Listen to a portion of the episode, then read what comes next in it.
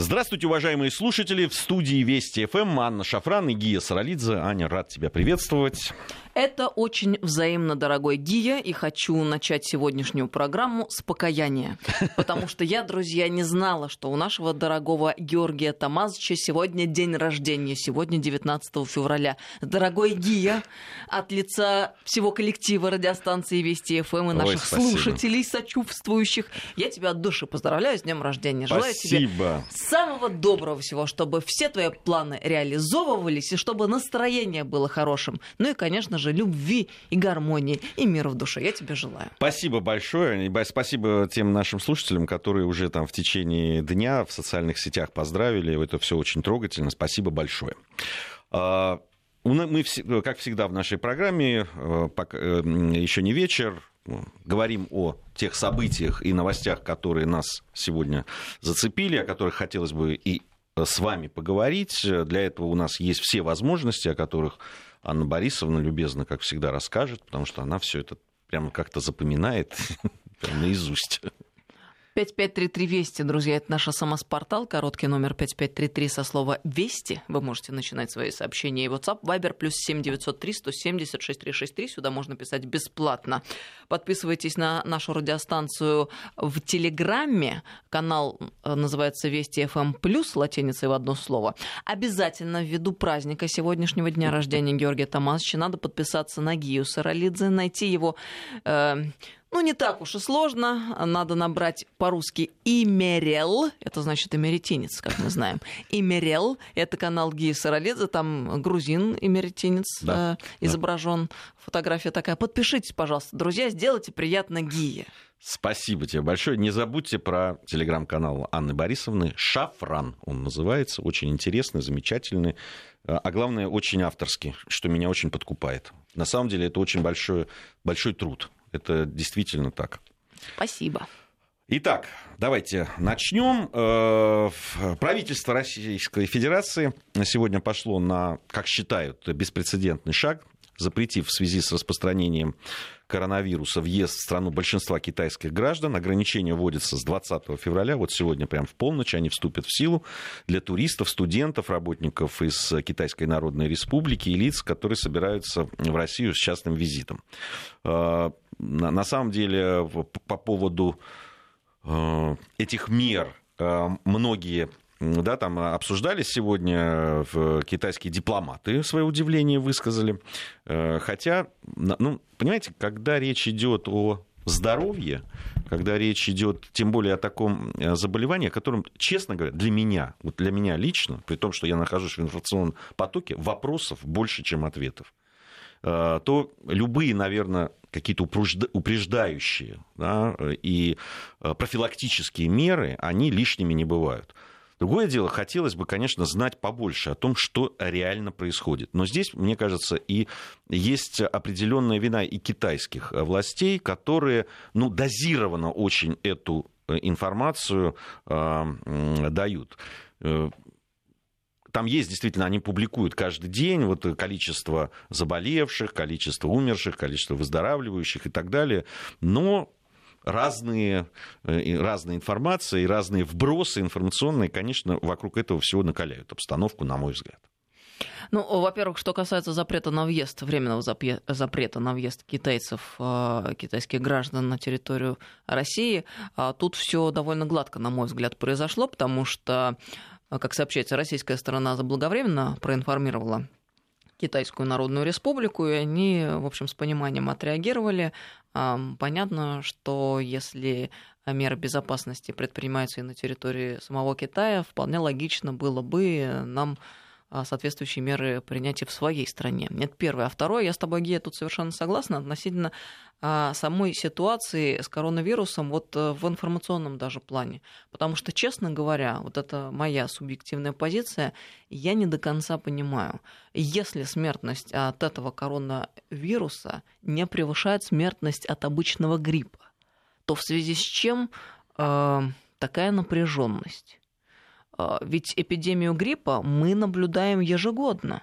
Это уже как бы неотъемлемая часть нашей жизни. Мы все знаем, что надо прививаться в начале сезона, э, когда повышается заболеваемость. И вот мне порою кажется иногда, что преувеличены некоторым образом все эти опасения. Но если исходить вот из сухих фактов, которые мы наблюдаем. Ты понимаешь, вот кто-то, из, исходя из этих фактов, считает, как ты, э, преувеличенный. Скажу тебе честно, я, в общем, на твоей стороне в, в данном случае. Мне тоже кажется, что, ну, если сравнивать э, вот с теми цифрами, которые тот же доктор Мясников наш э, озвучивал. озвучивал, да, ну, просто там, да, погиб, тех людей, которые умирают просто от простого гриппа, которые совсем не таинственные, совсем не... Всем известные. Э, совсем известные, даже вакцины вроде как от него есть. Вот и сравнивать с теми цифрами, которые мы видим, то, в общем, вопросы возникают. С другой стороны, есть люди, которые, э, наоборот, говорят о том, что преуменьшают да, вот ту опасность, которая есть. И разобраться в этом без ну, действительно информации, которой, которой было бы стопроцентное доверие, да, вот мне интересно, вот э, есть такая организация, да, э, Всемирная Организация, здравоохранения. здравоохранения. Но мне кажется, вот это как раз их прямая обязанность, да, разобраться, э, информировать всех, что происходит, на, насколько это опасно. Понимаешь, они то там с курением борются, то, то еще с чем-то, э, в, собирают какие-то миллиарды э, различных тугриков на то, чтобы там вот с, э, бороться, да, там с чем-то. А вот здесь, ну вот, казалось бы, такая опасность нависла над миром. Что-то я как Знаешь, вот у меня такое же складывается ощущение, что э, Всемирная организация здравоохранения умеет бороться с теми угрозами, которые на самом деле, ну, угрозы, да, конечно же, но не... Э, не такие страшные, э, как бывают. Ну, в частности, вот коронавирус. Мы с тобой говорим о том, что непонятно в реальности, э, как обстоят дела. Ведь меня еще что смущает, помимо вот этой статистики, связанной со смертностью при гриппе и при коронавирусе, мы еще видим постоянно вот эти цифры. Столько-то вылечилось, столько-то вылечилось. То есть это не необратимый процесс. Да, не, ну там сейчас я так, как я понимаю, что сейчас количество выздоравливающих, оно больше, чем э, количество э, заразившихся вновь. Да, там, ну, если вот, смотря какие цифры смотреть, если честно. Ну, не знаю, это э, очень э, действительно э, проблема малой информированности в данном случае. Это если мы говорим мы, которые вот в, в информационном потоке находимся, то я понимаю простых граждан, которые, ну, знаешь, там черпают информацию то там, то здесь, здесь услышали, здесь прочли, тем более интернет, понимаешь, то страшилки, то еще что-то. Я, я там, я слышал и из, из разряда моя там э, подруга слышала от мужа ее подруги, что вот миллионами там э, умирают люди и так далее. И вообще все ужасно и так далее. Ну, наверное, кто-то и на это ведется, понимаешь, поэтому э, здесь правительству в данном случае, я считаю, видней. В общем, это если они посчитали необходимым ввести такой запрет, наверное, они исходили из каких-то своих данных и сделали это ради э, наших, да, безопасности наших граждан, их здоровья. Если это так, то я всецело поддерживаю такие э, ну, в общем, чрезвычайные меры. Чего уж тут говорить. Ну, бдительности лишней не бывает. Хотя параноиться тоже не стоит. Как мне кажется, но это мое личное субъективное мнение. Хорошо. А, Еще одна, а, одна история, которая произошла, и просто меня, честно говоря, еще раз убедила в том, что спорт, который я так любил, и по инерции еще продолжаю любить, но больше уже, знаешь, в таких своих юношеских каких-то воспоминаниях, а, и это часть моей жизни была, я и достаточно, ну, на таком профессиональном, не профессиональном, не, сейчас не, на высоком любительском уровне э, занимался и э, занимался профессионально как журналист очень долгие годы, побывал на нескольких олимпиадах, чемпионатах мира, Европы, там, турнирах больших. Честно говоря, вот та новость, которая пришла там э, с многодневки ски-тур, ну, одна из самых да, таких престижных лыжных соревнований, а вот это сейчас вот именно с такими с такой информацией, с такими новостями все больше и больше ассоциируется современный спорт.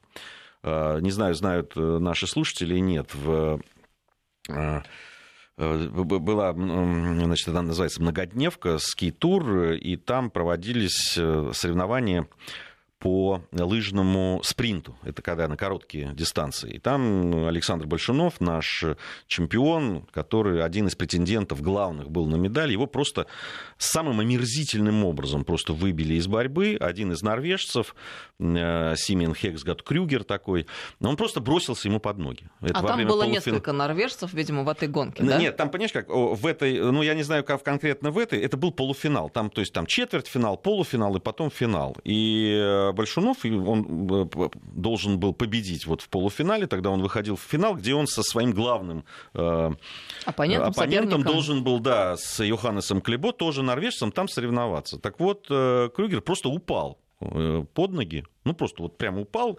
Э, Причем он сначала сдвинулся в сторону, я, я посмотрел этот момент, фрагмент. Несколько, да, фрагмент несколько раз, я и саму гонку видел.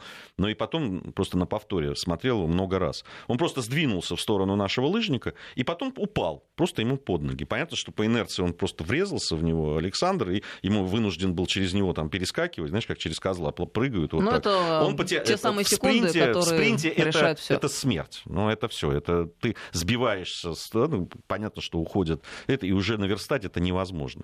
Ну и вот э, в итоге э, наш Большунов не попал в финал, а в финале победил другой норвежец, э, тот самый Клебо. Ладно бы, если бы это один раз случилось.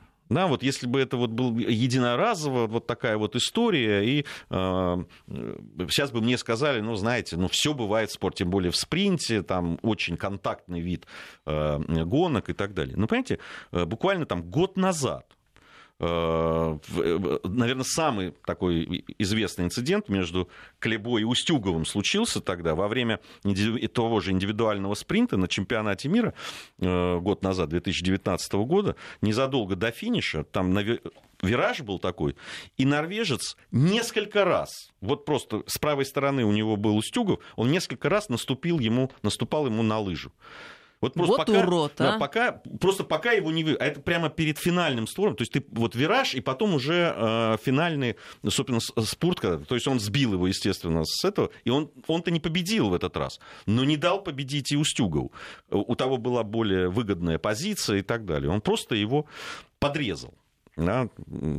Просто омерзительно. Причем это тоже видно, и видно, что он это делает специально. Он, сделал, он один раз это сделал, но недостаточно у него э, акцентированно это получилось. А потом он просто наехал на лыжу э, Слушай, а вообще вот в спорте не существует ли каких-то вот, э, я не знаю, правил, санкций, которые бы позволяли выявлять такие вопиющие да, случаи? Да, они должны. Вот, на мой взгляд, хотя со мной спорили спортивные обозреватели, говорили, что это спринт, такое бывает, в общем, он, он имел право, потому что он чуть впереди был, и там... Слушайте, ну это даже невооруженным глазом, даже человеку, который далек от спорта, понятно, что это грязные методы. Ну, понятно просто. И то, что сейчас с Большуновым произошло, и что тогда с Устюг. Кстати, Устюгов тогда не выдержал, он после финиша подъехал, так толкнул его, да несколько сказал. Ему, да я, ну, не очень прият... хочется, знаете, влепить по лицу да. после Так что такого. ты думаешь? В итоге э, Хлебо тогда никто не, не, не наказал. Никаких а, штрафных санкций. Да, а э, Сергея Устюгова тогда дисквалифицировали. За что? За то, что он... Его вот, толкнул. Толкнул, Вот да. тварь этот норвежец, а. Вот, и, ну, вообще, отношения между... Слушай, ну это что просто лыжника... какие-то приобретают уже совершенно... Э, ну, неприличные масштабы. Я понимаю, что это наивно звучит, но это ведь ну, превратилось в абсолютно подлую какую-то кампанию э, против... Э, ну, то есть, казалось бы, вот э, в той части соревновательной, да, если сравнить там политику, экономику, там, спорт, да, где, по идее, абсолютное благородство должно существовать. То есть вот оно, то самое соревнование, где выявляется сильнейший, потому что он действительно того заслуживает. Понимаешь, а, Ань, спорт, э, конечно, это выплеск эмоций. Конечно, во время соревнований все бывает. Да, и Зидан там бил Матераци головой в грудь, там, и э, разные Не, ну ситуации подожди. были, и случаются эмоции драки эмоции, там, и но так далее. подлость это другая ну, вот вещь. это подлость. Понимаешь, это то, что... Э, на самом деле э, норвежцы... Я одного не понимаю. Ведь норвежцы действительно, э, несмотря на то, что лыжные гонки — это соревнования индивидуальные, это не командная история. На самом деле там в, не, в правилах есть, что да, там это борьба индивидуумов. Кто быстрее там вот на этих лыжах до, до, из точки А в точке Б приедет. Не командой, а каждый сам по себе. Норвежцы постоянно исповедуют такой командный стиль. Они придерживают, отсекают э, главных претендентов, которые могут вмешаться. Они все время распределяют роли и так далее. Можно долго спорить, правильно это или неправильно. Но когда, э, помимо вот этих тактических всяких вещей, еще и подлость вот такая откровенная, когда ну, не могут ничего сделать, и начинают вот такие вещи делать. Я не понимаю, почему этому не противопоставить свою командную тактику тогда. Ну, в конце концов, у вас есть лидер вашей команды, который завоевывает для страны там, золотые медали. Ну, если мы про это говорим. Ну, давайте тогда. Ну, да, раз они так, давайте мы с ними. Ну, либо так, да, я согласна Или, ну, с тобой. на войне, так на войне уже. Ну, если, это, если уже такие методы идут, ну, давайте тогда вести себя так. Или давайте тогда просто скажем, что мы не хотим в этом участвовать. Я абсолютно, ты знаешь, тебя в этом поддерживаю, потому что нас пытаются убедить всю дорогу э, в том, что вот есть европейская цивилизация, она продвинутая, она светоч знаний демократии, и что все там благородно. Какое благородство вообще? Кто колониальными странами был? Мы или они все-таки? Кто постоянно э, значит, свое богатство э, наживал неправедным способом? Все это могущество, ну, былое, правда, зиждется на чем? На эксплуатации. Все это хваленое благородство, которое они сами про себя придумали, оно, если и было, то где-то осталось в прошлом. А мне теперь кажется, что его и не было никогда. А мы вот всю дорогу, извини меня, в данном контексте, как дурачки себя ведем. А мы что-то постоянно белые, пушистые и в костюме в светлом. И все время потом возмущаемся, а чего это они так? Ну, если они так, может, действительно уже стоит делать выводы, хотя одновременно с этим, конечно же, очень хотелось бы по-прежнему оставаться благородным и прекрасным. Вот как здесь найти компромисс? Ты, ты знаешь, а, я все равно, для меня спорт — это а, вот времена, наверное, многие из наших слушателей не вспомнят такие фамилии, к сожалению, там, там, как, допустим, Игоря Нетта, э, великого футболиста, капитана, э, который просто подошел к суде, когда гол был забит неправильно, да, там просто с нарушением правил там, и так далее. Он просто подошел к судье и сказал в наши, то есть мы забили этот мяч. А, и он подошел и сказал, нет, судья, вот произошло то-то, то-то, показал, что и, и, и наш гол, который забила наша команда, отменили. Вот это были спортсмены. Но это благородство. Вот, вот это было, да, это, это, это было то, что, на чем воспитывались, в том числе такие, как я да, когда я играл в футбол. И вот эти все вот эти приемчики и э, подлые штучки, которые потом вот э, проникли в футбол, они меня лично от игры только отвращают. Я знаю людей, которые говорят, это спорт, это война. Нет, я и, противник это, такой да, философии. И, и, и там это, главное выиграть, главная победа и главный результат на табло. Может быть, для кого-то это я самое убеждена, главное. это вообще не наша психология. Это вообще не свойственно глубоко чуждо нашему менталитету и нашему обществу. И вообще не надо а, нам это предлагать, и не надо нам внушать, что мы такие, и это единственное возможное правило. Как знаешь, Николай Злобин очень любит говорить о том, что политика — это искусство компромиссов, надо действовать в своих интересах и так далее. А если вдруг что-то что-то противоречит каким-то благородным соображениям, ну что ж поделать, если нужен результат. Нет! Не так это все и неправильно.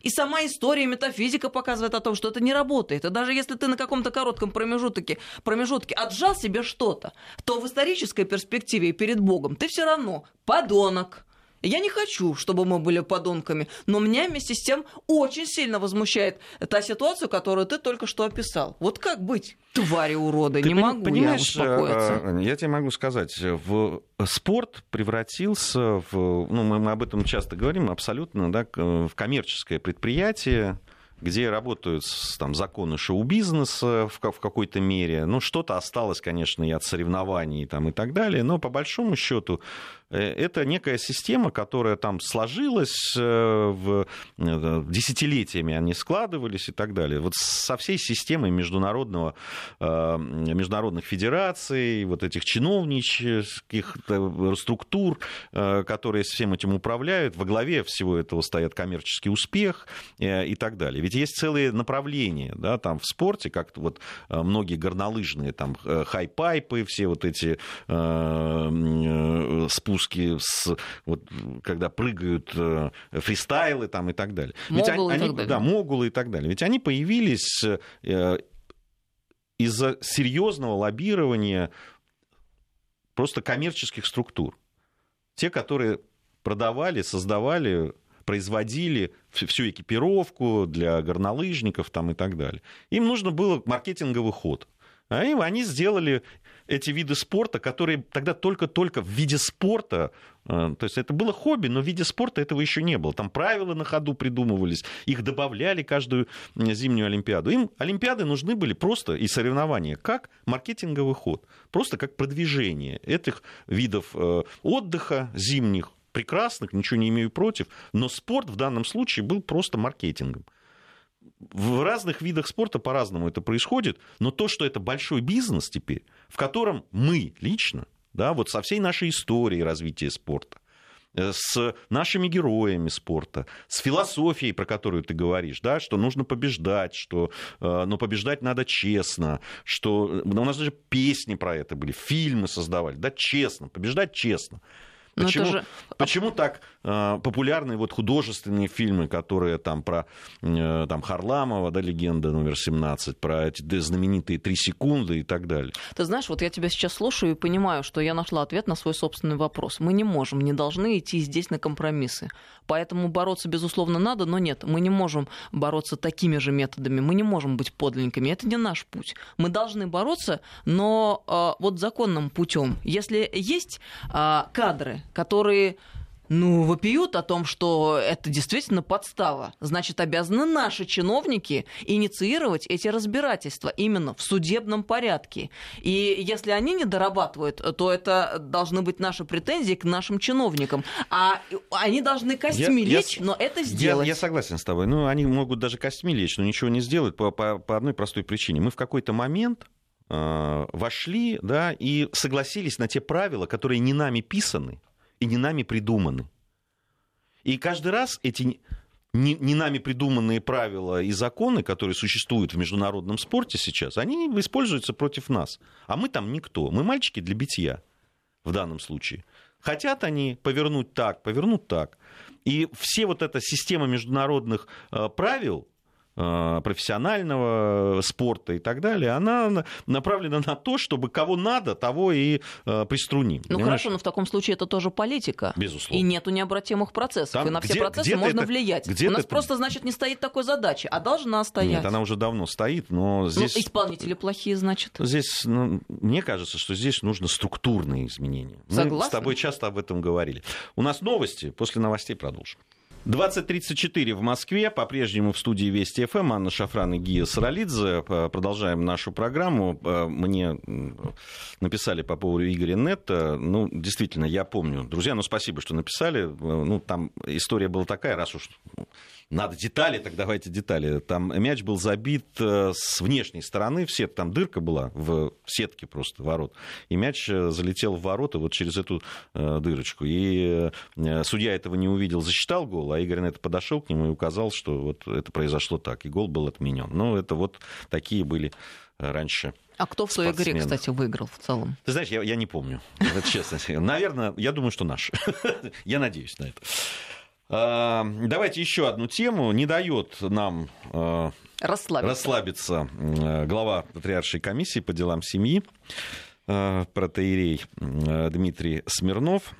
Э, Продолжает он вот э, продолжая ту дискуссию, которая возникла после его слов э, про так называемые гражданские браки или свободные отношения, как уж кому как э, нравится. Вот. Он, значит, пояснил, что э, что назвал вот бесплатными проститутками, значит, гражданских жен, потому что это российские мужчины виноваты. Назвал он их национальной катастрофой. Вот прямо прямым текстом. По его словам, мужчины не хотят брать замуж своих девушек, поэтому, потому что являются маменькиными сынками, при- э, которые приобрели женственные черты. Сейчас процитирую. Значит, Наши мужчины – это наша национальная катастрофа. Потому что, а, они бросают своих подруг, Лучшие годы жизни их они пожирают. Женщина лучшие годы тратит на него. Потом он находит новую, говорит, я полюбил другую, а на тебе жениться не готов. Российских мужчин он назвал также выродившимися людьми, которые не могут защитить, прокормить, одеть женщину. А некоторые даже позволяют себе рукоприкладство. Проблема у нас в мужчинах, а каждая женщина нормальная. Она мечтает о настоящем рыцаре. Молодец, отец Дмитрий Смирнов. В очередной раз все сказал правильно. Прямо очень поддерживаю солидарно. Ну, не подкопаешься вообще ни к одному То есть ты слову. тоже считаешь, что наши мужчины это наша национальная катастрофа? Конечно, отчасти да. А разве можно с этим не согласиться, Гия? Ну, мы же сами с тобой, давай признаемся честно, обсуждали э, не так давно э, вопрос э, современного молодого поколения. Он же Так. говорит о, о ком? О Он о мужчинах говорит. э, э, большей- Он, ну, по большей части, не мол, знаю, маменькины не- сынки. нет. Хотя, ты знаешь, и среди зрелых тоже очень часто, к сожалению, такое встречается. В чем проблема? В том, что ответственность никто не хочет нести. У меня один вопрос. Кто воспитал этих маменькиных сынков? Даже вот слово маменькин, это, это на что указывает? Кто их, э, простите, вот воспитывал? Это от чрезмерной любви. Да что ты. Да-да. Ты знаешь, э, моя мама самый близкий мне человек. Я, если так, так сказать, я на самом деле классический маменькин сынок. То есть, да, то, что говорила мама, то, что там она делала, для меня всегда было непререкаемым и святым абсолютно. Я еще знаю очень много очень мужественных, сейчас, ладно, не про себя, вот, э, мужчин, которые э, с невероятным пиететом относятся к своим мамам, э, и да, это для них абсолютно непререкаемый авторитет. Хорошо, ладно, давай, если уж Но серьезно они рассуждать.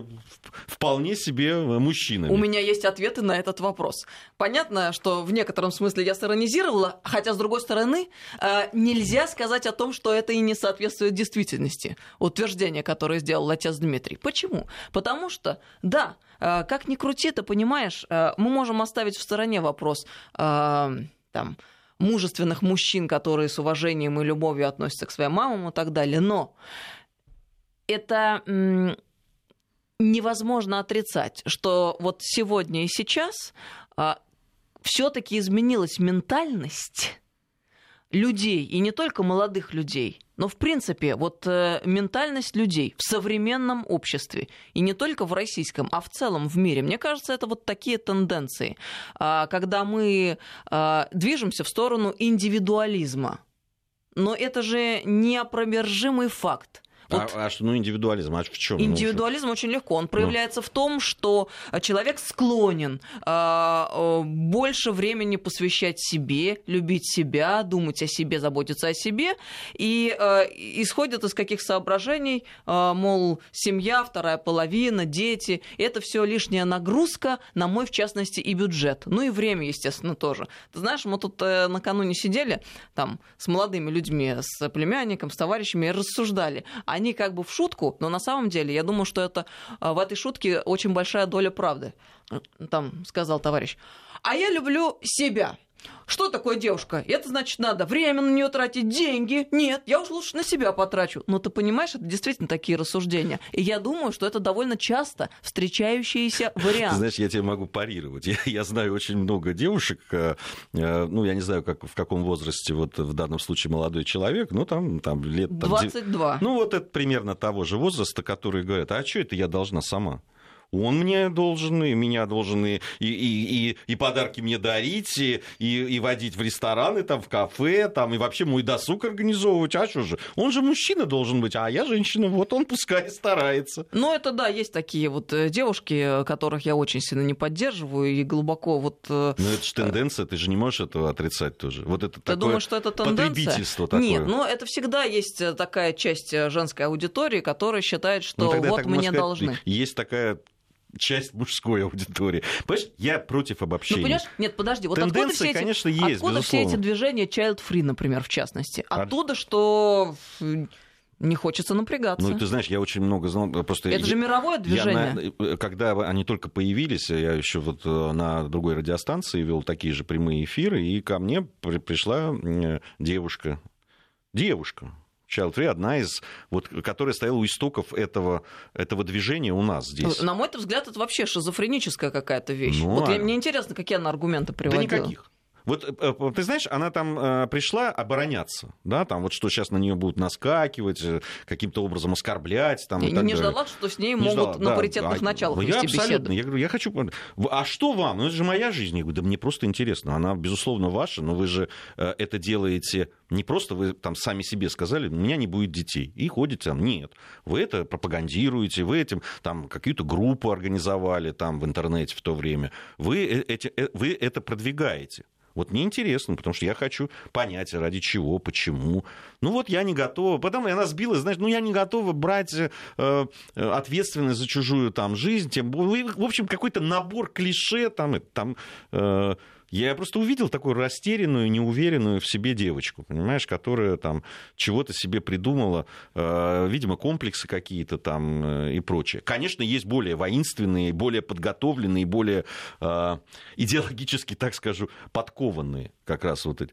Но просто по поводу child free. Так женщин child free, ну, которых я знаю, которые вот во главе движения, их больше, чем мужчин. Понимаешь, в чем дело? Ну, правильно, child free, потому что женщина как бы рожать должна. А ну. мужчина просто, наверное, не задумывается и сильно не парится на этот счет. Он как бы по инерции очень часто, может быть, это делает. Ты знаешь, у меня тут действительно потрясла одна беседа.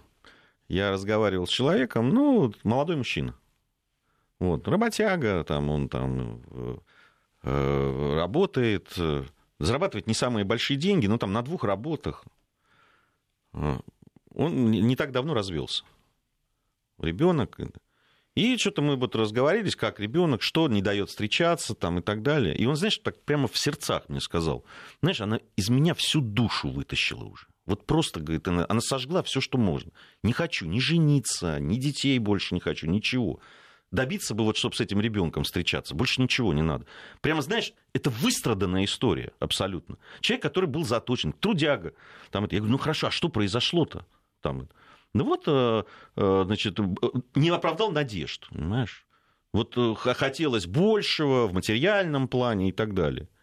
Не то, что человек, он не сидит на диване, я точно знаю он не, э, не, не баклуши бьет, понимаешь? Человек, ну да, ну там нет такого образования, может быть, там нет э, таких каких-то вещей, но он вкалывает, понимаешь, зарабатывает, ну, приличные, в общем, по, в среднем... Э, а ты знаешь, это укладывается, как мне кажется, в модель, которую я обозначила, потому что вот эта вот позиция этой женщины, это одно из последствий общества а, вот, консюмеризма, общества потребления, когда нам внушают, что невозможно жить иначе, кроме как постоянно потребляя, увеличивая свое потребление, потребления, нам предлагаются вот эти модели Дольче Вита, красивой жизни, когда каждому а, в, а, внушается, что должно быть так и никак иначе, надо под пальмой, с коктейлем, на дорогой тачке, а, в большом красивом доме, иначе ты просто лузер. Вот это гнилая философия, которой, к сожалению, прониклось и наше общество, и мы этим поражены. Это бацилла.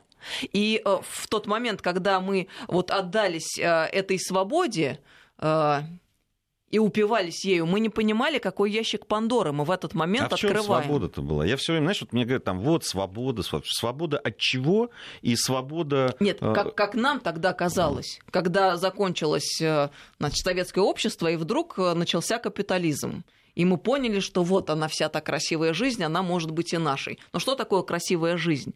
Это, а, это фантомы, которые нам предлагаются а, как образец, которым мы, по идее, должны следовать, но которых мы никогда не достигаем. Почему? Потому что эта планка, она всегда будет двигаться вверх, вверх, вверх, она никогда не будет достижима.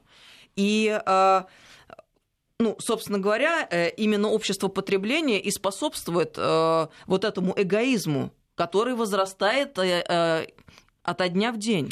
Понимаешь, ну, я вот в основной твоей мысли я абсолютно согласен, что вот это все там э, ты достоин этого, давай вперед. Тот, кто не, не достиг чего-то, тот лузер. Понимаешь, это вот слабые люди, которые это, поддались этой это, философии это, навязанной. Сейчас... И они стали несчастными в тот момент, когда могли бы быть очень счастливыми. Ну, кто-то стал несчастным, кто-то как раз почему-то вдруг ощущает себя счастливым, потому что у него там последняя модель какого-то коробки этой, да, вот в руках по которой он разговаривает. Ведь это Ты знаешь, я столкнулся с тем, что вот у меня в дети в средние мои в школе, они столкнулись с тем, что, значит, вот у них как какие-то не такие телефоны, и, значит, э, они начали, ну, не то, что там... Стесняться как-то, они, да? Да, нет, просто им начали говорить, а, Неуютно. вот вы, да, как-то вот у вас там это, э, не, не такие, ха-ха, кнопочные, не сенсорные, там еще чего-то, вот это.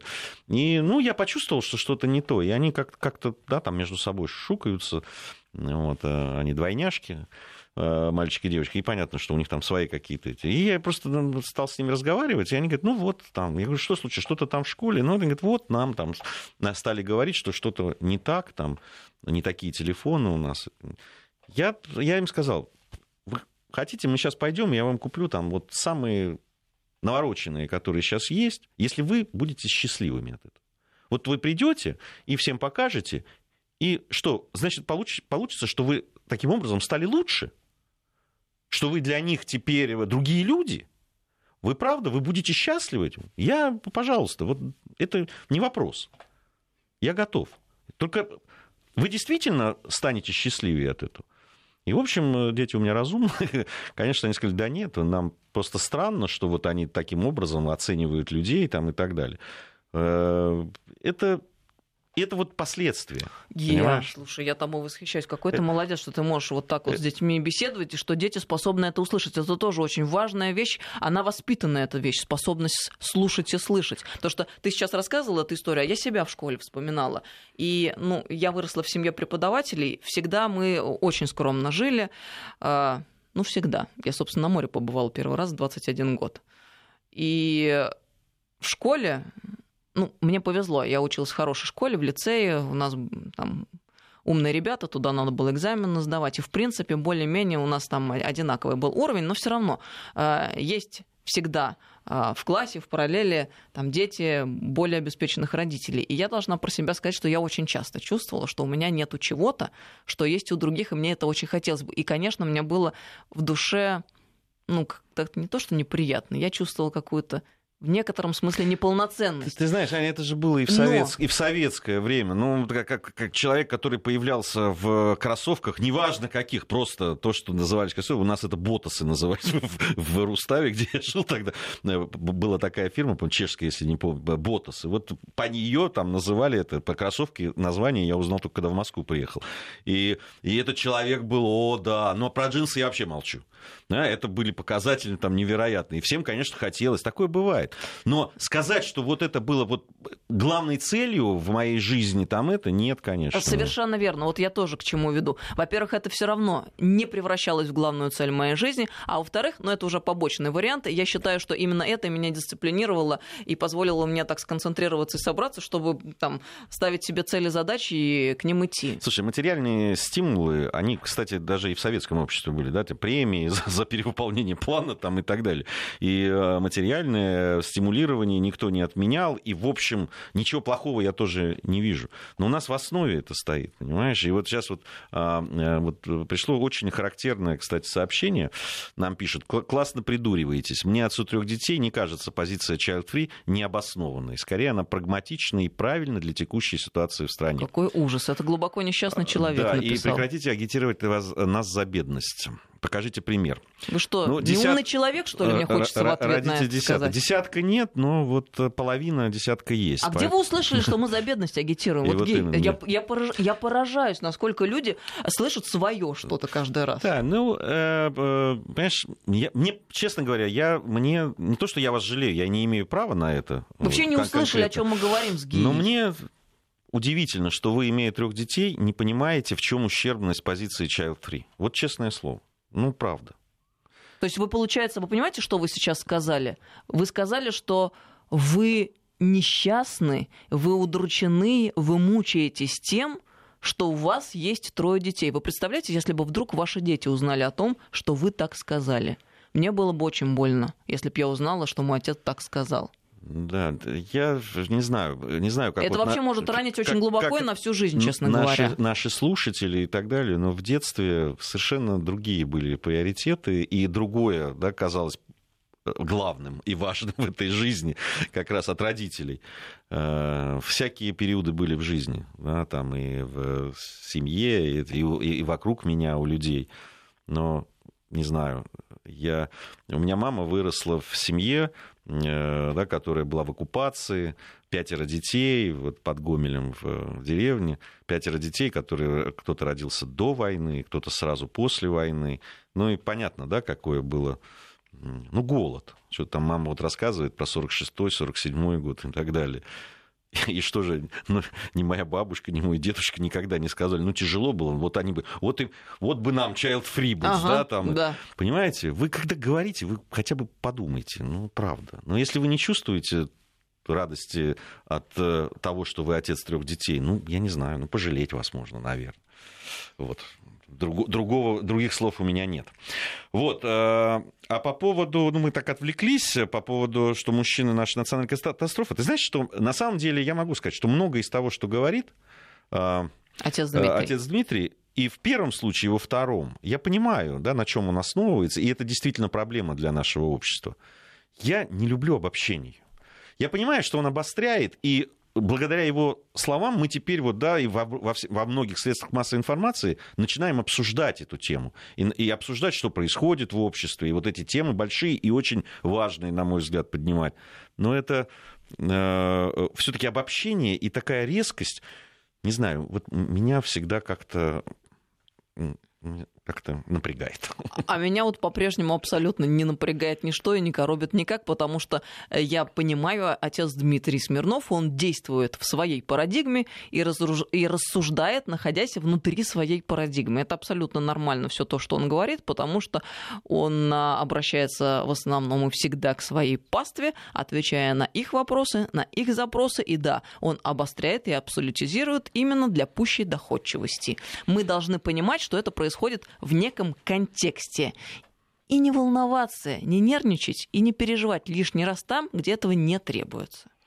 Вот, а проблема, э, проблема того, что у нас дети, особенно многодетные семьи, да, где есть много детей, что это финансово э, всегда ну, ложится да, бременем на родителей, тем более мама во многих случаях не может работать и так далее. Эта проблема есть, ее надо решать, безусловно. Что-то делается в этом направлении. И последние вот э, э шаги, которые президент э, обозначил во время обращения да, к федеральному собранию, говорит об этом.